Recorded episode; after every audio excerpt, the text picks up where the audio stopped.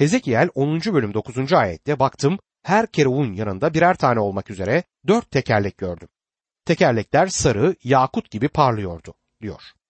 Dönen bir tekerleği hiç seyrettiniz mi? Bildiğiniz gibi değerli bir taş gibi yanan bir ışık oluşturur.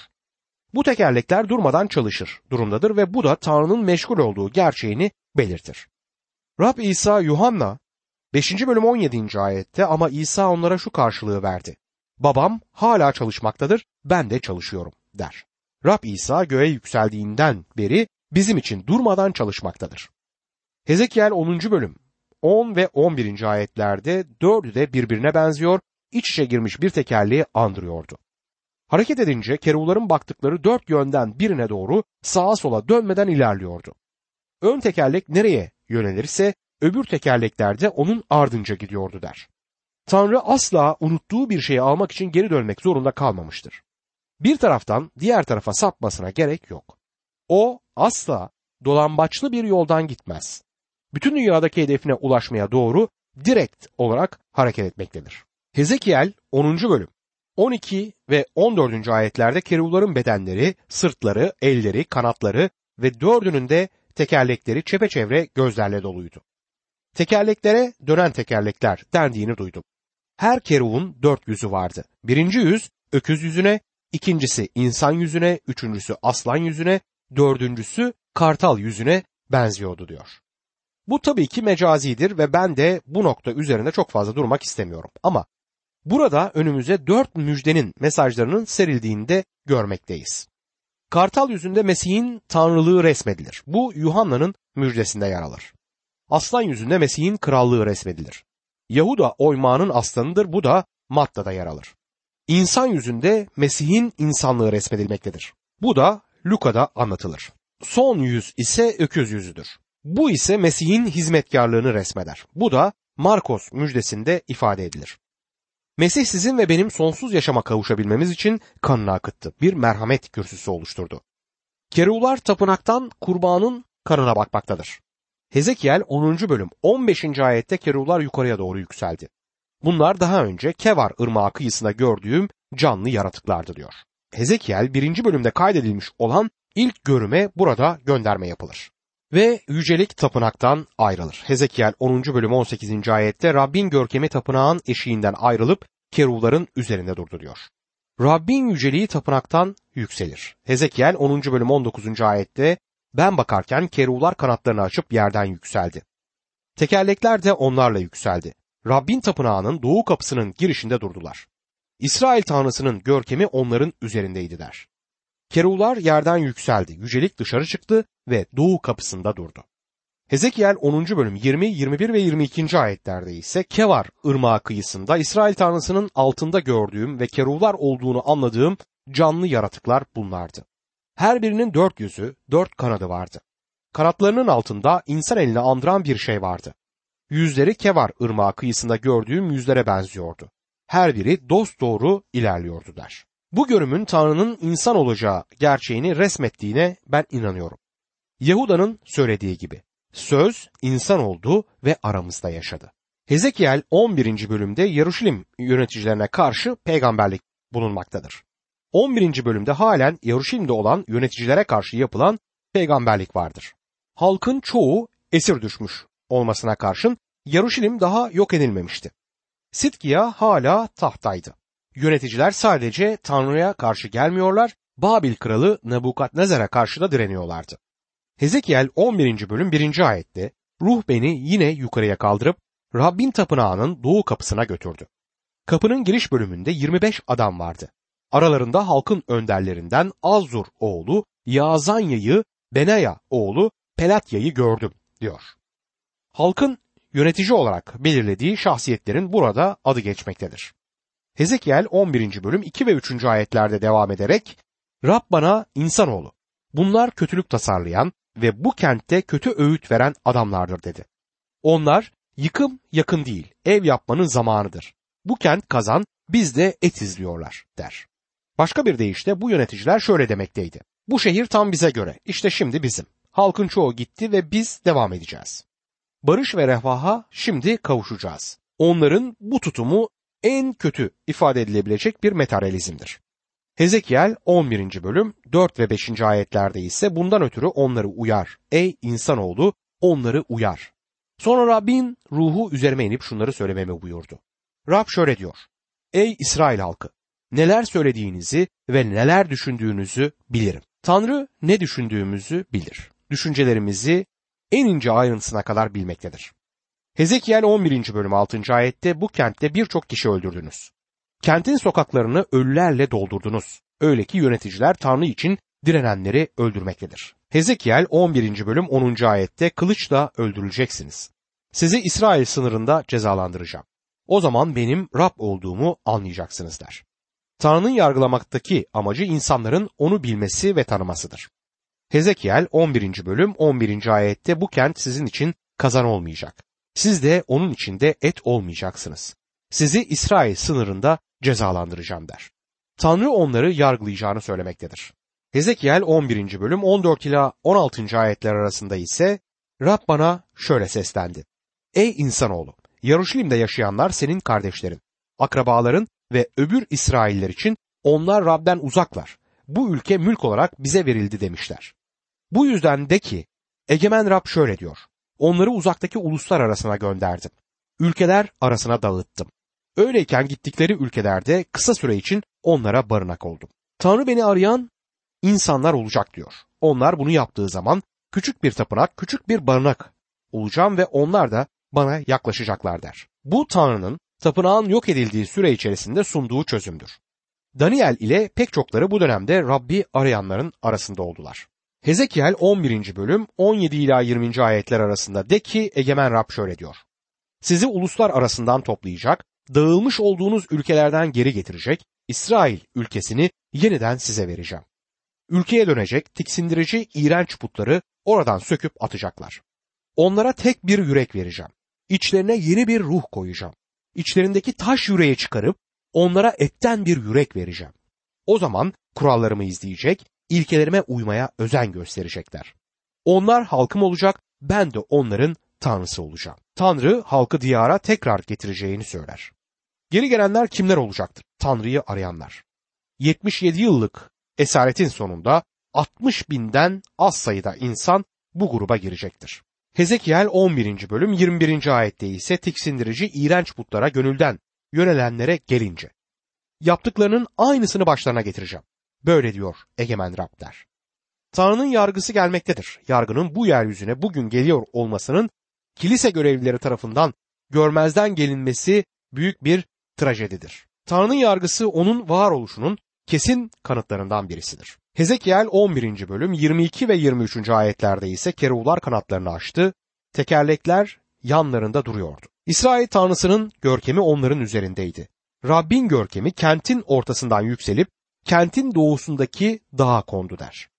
Rabbin yüceliği Yarışilim'den ayrılır ve şehrin doğusundaki Zeytinlik Dağı'na gider. Hezekiel 11. bölüm 24. ayette ise görümde Tanrı'nın ruhu beni yukarı kaldırıp Kildan ülkesindeki sürgünlerin yanına götürdü. Sonra gördüğüm görüm kayboldu der. Hezekiel başladığı yer olan Yarışilim'e geri getirilir. Hezekiel 11. bölüm 25. ayette ise ben de Rabbim bana gösterdiği her şeyi sürgündekilerine anlattım der. Halka sahte peygamberlerin onlara yalan söylediğini anlatmak için geri dönmüştür. Görümü aldı. Yaruşilim yok olacak ve sürgüne gidecekleri zaman da yakındır. Tanrı'nın onları neden yargılayacağını da onlara anlatabilecektir. Fakat halk Hezekiel'i dinlemeyecektir ama onun onlara bir belirti olmak için devam etmesi gerekiyordu. Hezekiel 12. bölümde Hezekiel Yarışilim'in yok oluşunu canlandırmaktadır. 12. bölüm Hezekiel'in yargının çok yakında olacağını açıklamasıyla ilgili bir cümleyle açılır. Ancak halk buna inanmayacaktır. Burada önemli olan şey Tanrı sözünün açıklanmasıdır. Hezekiel Tanrı'nın sözünü kesinlikle açık bir şekilde iletmeye çalışmaktadır. Hezekiel 12. bölüm 1. ayette şöyle der. Rab bana şöyle seslendi. Hezekiel bu bölümde 5 kez yani 1. ayette, 8. ayette, 17, 21 ve 26. ayetlerde Rab bana şöyle seslendi ya da bana Rabbin şu sözü geldi der. Hezekiel'in bu insanlara Rabbin sözünü vermeye çalıştığı gibi bir izlenime kapılıyor musunuz bilmiyorum. Onlara Rabbin sözünü vermeye çalışmaktadır. Hezekiel 12. bölüm 2. ayette İnsanoğlu asi bir halkın arasında yaşıyorsun. Gözleri varken görmüyor, kulakları varken işitmiyorlar. Çünkü bu halk asidir der. Tabii ki Tanrı Hezekiel'i bu insanlarla ilgili olarak daha önce uyarmıştı. Ama bunu onu üzülmesin diye anımsatır. Tanrı İsrail tarihinin daha çok başında yasanın tekrarı 29. bölüm 4. ayette ne var ki Rab bugüne dek size kavrayan yürek, gören göz, duyan kulak vermedi der. Bu insanlar gözlerini ve kulaklarını kapatmışlardı. Bu insanlarla olan gerçeği doğrulayan Hezekiel tek peygamber değildi. Yeşaya 6. bölüm 9 ve 10. ayetlerde ve Yeremya 5. bölüm 21. ayetlerde de aynı şeyi diğer peygamberler yaptı. Buna ek olarak Elçilerin İşleri kitabının kapanış sözlerini de ekleyebiliriz. Elçilerin İşleri 28. bölüm 26 ve 27. ayetlerde ruh dedi ki, bu halka gidip şunu söyle, duyacak duyacak ama hiç anlamayacaksınız. Bakacak bakacak ama hiç görmeyeceksiniz. Çünkü bu halkın yüreği duygusuzlaştı, kulakları ağırlaştı. Gözlerini de kapadılar. Öyle ki gözleri görmesin, kulakları duymasın, yürekleri anlamasın ve bana dönmesinler. Dönselerdi onları iyileştirirdim. Bu halk gözlerini ve kulaklarını kapatmıştı. Bugün insanlar inanamadıklarını söyledikleri zaman bu zihinle değil, yürekle ilgili bir sorunu işaret eder. Çünkü inanmak istemezler. Kimi belirli zihinsel çekinceleri olduğunu ve zihinsel engelleri yenemediklerini söyler. Dostum zihniniz küçük bir engeli yaratacak kadar bile büyük değildir. Sorun zihinde değil, istemektedir. Yaşamda günah vardır ve insan da Tanrı'ya dönmek istemez. Ona inanmak istemez. İsrail dünyanın küçük bir minyatürü gibidir. Yani İsrail'in durumu burada bugün dünyanın durumunu betimlemektedir. İnanmama ruhuyla tüm dünyanın küçük bir örneğini gösterir. Bundan dolayı Hezekiel kitabının söylediklerine dikkatle bakmalıyız. Bana benim hizmetimi ve kutsal kitapla ilgili söylediklerimi takdir ettiğini ama kendisinin bazı zihinsel çekincelerinin olduğunu söyleyen bir üniversite görevlisiyle konuştuğumu anımsıyorum. Tabii çenemi tutmam gerekiyordu. Entelektüel olarak daha çok şeyi görecek kadar benden önde olduğuna inanmıyorum. Gerçek problemin ne olduğunu biliyor musun diye sormak istedim. Eski bir öğrencisiyle ilişkisi vardı. Bu kız onun entelektüel sorunuydu. Yaşamındaki günahı terk etmek istemiyordu. İsrail'de olan ise kısmi bir körlüktü ve bu bugünkü dünyamız için de geçerlidir. İsrail'in inanmazlığından dolayı Hezekiel insanlara bir benzetme anlatmakla kalmayıp bu benzetmeyi oynayarak canlandıracaktır. Hezekiel son derece zeki bir adamdı ve aynı zamanda gerçek bir mizah anlayışına da sahipti. Bu teknik şeyleri yaparken yüzünün aldığı şekli görmeyi isterdi. Rolünü abartan bir aktör olmuş ve bu şeyleri yaparken de müthiş derecede eğlenmiş olabilir. Hezekiel 12. bölüm 3 ila 6. ayetler arasında şöyle yazar. Sen insanoğlu sürgüne gidecekmiş gibi eşyanı topla. Onların gözü önünde gündüzün yola çık. Bulunduğun yerden başka bir yere git. Kim bilir asi bir halk olmalarına karşın seni görüp anlayabilirler. Gündüzün halkın gözü önünde topladığın sürgün eşyanı çıkar. Akşam yine onların gözü önünde sürgüne giden biri gibi yola çık. Onlar seni izlerken duvarı delip eşyanı çıkar. Seni izlerken eşyanı sırtlayıp karanlıkta taşı. Ülkeyi görmemek için yüzünü ört. Çünkü yapacakların İsrail halkı için bir uyarı olacaktır diyor. Bu gerçekten enteresandır. Hezekiel burada ne yapar? Evine girer, yolculuğa çıkıyormuş gibi valizini hazırlar, duvarı deler ve sokağa çıkar. Bunun etkisini gözünüzün önüne getirebilirsiniz. Bir adam bavullarını duvardan bir delik açarak çıkartıyor. İnsanlar durup hayret içerisinde herhalde bunu izleyeceklerdir. Yaşadığımız kentin sokaklarının kazılması yeni bir şey değil. Aslında şehir hepimizle bir oyun oynar gibi. Bir sokağa kazarlar, siz de akıllı davranıp başka bir sokaktan geçersiniz. Ertesi gün onlar da sizin geçtiğiniz yeni sokağı bulup onu da kazarlar. Kazılan yollardan yolunuzu bulmaya çalışmanız, labirentte yolunuzu bulmaya çalışmak gibi bir hal alacaktır. Ancak Hezekiel'in valiziyle yolun ortasına çıkmasının yeni bir şey olduğunu o dönem için sanıyorum. Halk da nereye gidiyorsun diye soracaktır. Bu ilginç ve büyük fikir nereden çıktı diye sorar. Hezekiel'in onlara verecek bir yanıtı vardır. Hezekiel 12. bölüm 8 ila 12. ayetler. Ertesi sabah Rab bana seslendi. İnsanoğlu, o asi İsrail halkı sana ne yapıyorsun diye sormadı mı? Onlara de ki, Egemen Rab şöyle diyor. Yarışilim'deki önder ve orada yaşayan bütün İsrail halkına ilişkin bir bildiridir bu. Ben sizin için bir uyarayım de. Sana yaptığımın tıpkısı onlara da yapılacak. Tutsak olarak sürgüne gidecekler. Onların önderi karanlıkta eşyasını sırtında taşıyarak yola koyulacak. Eşyasını çıkarmak için duvarda bir gedik açacak.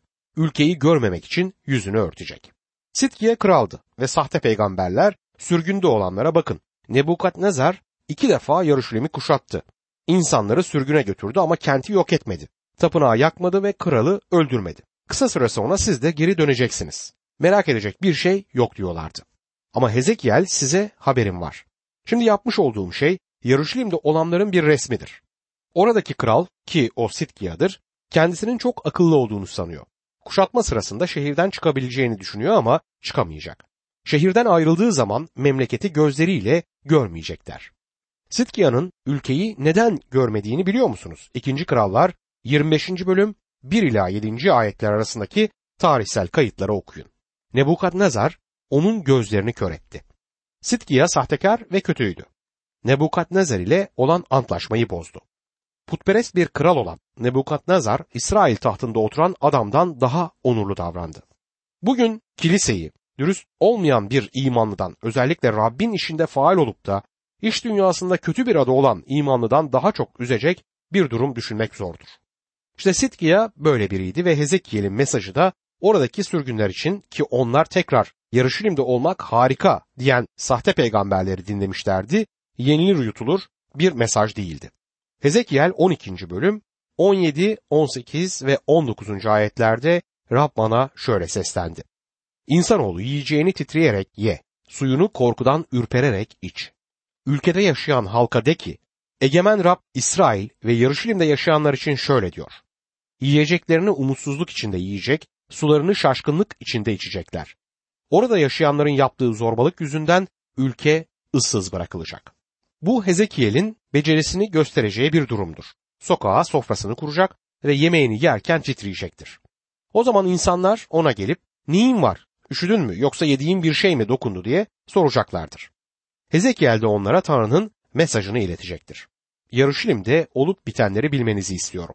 Orada kıtlık var, orada korku var ve Tanrı o şehri yok ediyor mesajını onlara iletecekti. Ki bu mesaj korkunçtu. Hezekiel 12. bölüm 22 ve 23. ayetlerde İnsanoğlu İsrail'de yaygın olan günler geçiyor. Her görüm boşa çıkıyor. Değişinin anlamı nedir? Onlara de ki, Egemen Rab şöyle diyor. Ben bu değişe son vereceğim.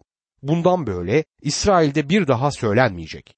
Yine onlara de ki her görümün yerine geleceği günler yaklaştı diye yazar. Hezekiel Tanrı sabır gösterdi ama şimdi her şeyin sonu geldi. Sürgün günleri yaklaşıyor ve Tanrı artık daha fazla beklemeyecek diyecektir. Hezekiel 12. bölüm 28. ayette bundan ötürü onlara de ki Egemen Rab şöyle diyor. Söylediğim sözlerden hiçbiri artık gecikmeyecek. Ne dersem olacak. Böyle diyor Egemen Rab. Herkes geleceğin güzel olacağına inanmak ister. Dostum gelecekle ilgili en güzel şey Rab İsa'nın bir gün gelip kilisesini bu dünyadan götüreceği gerçeğidir. Elimizdeki umut budur. Bu dünya daha iyiye gitmeyecek ve biz de barışa, huzura kavuşamayacağız. Tarihi kayıtların bütününde 6000 yıl içerisinde barış denebilecek yılların toplamı 200-300 yılı geçmez. İnsan yeni dünyayı sandığı gibi inşa etmemektedir. Hezekiel 13. bölümde sahte peygamberlere karşı yapılan peygamberlik yer alır. 13. bölümde sahte peygamberlere karşı yapılan peygamberliği ayrıntılı bir şekilde görmekteyiz. Bunun kadın peygamberleri de kapsadığına dikkat etmeliyiz. Kadınlar tarafından kurulan ya da içinde önemli rolleri alan kaç tane tarikat ya da izimli hareket olduğunu bilmiyorum fark ettiniz mi? Bunu söylemek hoş olmayabilir ama bu hem Hezekiel'in zamanı hem de şimdi içinde yaşadığımız dönem için geçerlidir. Hezekiel Rabbin sözünü iletmeye devam ederek Hezekiel 13. bölüm 1 ila 3. ayetler arasında şöyle der. Rab bana şöyle seslendi. İnsanoğlu peygamberlikte bulunan İsrail peygamberlerine karşı sen peygamberlik et. Kendiliğinden peygamberlik eden o peygamberlere de ki, Rabbin sözüne kulak verin. Egemen Rab şöyle diyor. Hiçbir görüm görmemiş ama kurdukları hayaller uyarınca davranan akılsız peygamberlerin vay başına. Buradaki sorun nedir? Bu peygamberler kendi yüreklerinden gelenleri peygamberlik sözü gibi iletmektedir. Tanrı kürsüde kendi görüşlerini dile getirip Tanrı'nın sözünü iletmeyene merhamet etsin. Şimdi yorumda hata yapmak mümkündür ve ben de zaman zaman hata yapıyorum ancak Tanrı'nın sözünü yorumlamaya çalıştığımı açık bir şekilde belirttim. Bu adamlar sadece kendi düşüncelerini anlatmaktaydılar. Nasıl arkadaş kazanılabilir? İnsanları nasıl etkileyebilirsiniz? Nasıl olumlu düşünülür? Nasıl kendinize güvenebilirsiniz? Kendinizi bir günahkar olarak değil, harika bir birey olarak düşünün. Mesajları şuydu. Yarışilimde her şey yolunda gidiyor. Hezekiel 13. bölüm 17 ve 18. ayetlerde sen ey insanoğlu kendiliğinden peygamberlik eden halkının kızlarına yüzünü çevir. Onlara karşı peygamberlik et de ki Egemen Rab şöyle diyor. İnsanları tuzağa düşürmek için herkese bilek bağı diken, her boyda başörtüsü yapan kadınların vay başına. Kendi canınızı korurken halkımın canını mı tuzağa düşüreceksiniz? Hezekiel'in bu sahte kadın peygamberlere direnmesi gerekmektedir. Peygamberlik eden kavmimin kızlarına karşı yüzünü çevir ve onlara karşı peygamberlik et diyor Tanrı sözü. Yaratılış 10. bölüm 8 ve 9. ayetlerde Nemrut, Rabbin önünde kudretli bir avcıdır. Aslında o insanların canını avlayan bir avcıydı.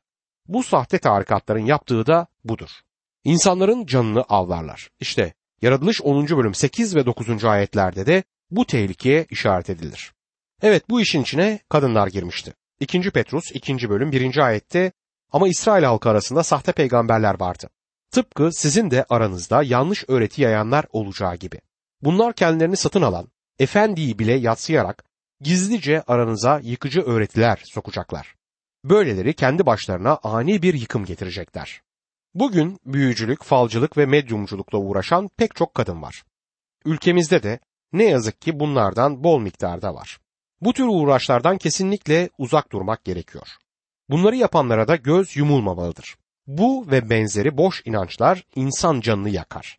İnsanı cehalete, korkuya, bilgesizliğe ve gericiliğe sürüklerler. Canlar avlamak için her dirseğe yastıklar diken ve her boydaki adamların başı için örtüler yapan kadınların vay başına diyor kutsal kitapta. Bu kadınların yaptığı hastalıktan ve kötülükten korunma amacıyla kol altına konan küçük yastıklar vermekti. Bu yastıkların yanı sıra iyileşmeleri için üzerine dua edilmiş olan örtüleri de insanlara dağıtıyorlardı. Sanki Rab'den daha güçlülermiş gibi bir imajla bunu gerçekleştirmekteydiler. Dostum bugün gördüğümüz şeyler yeni değil. İnsanlık tarihi kadar eskidir. Hezekiel bunu kendi zamanında açığa çıkardığı zaman bu onun kendi sözleri değil Rabbin sözleriydi ve Rabbin sözleri bugün de geçerlidir.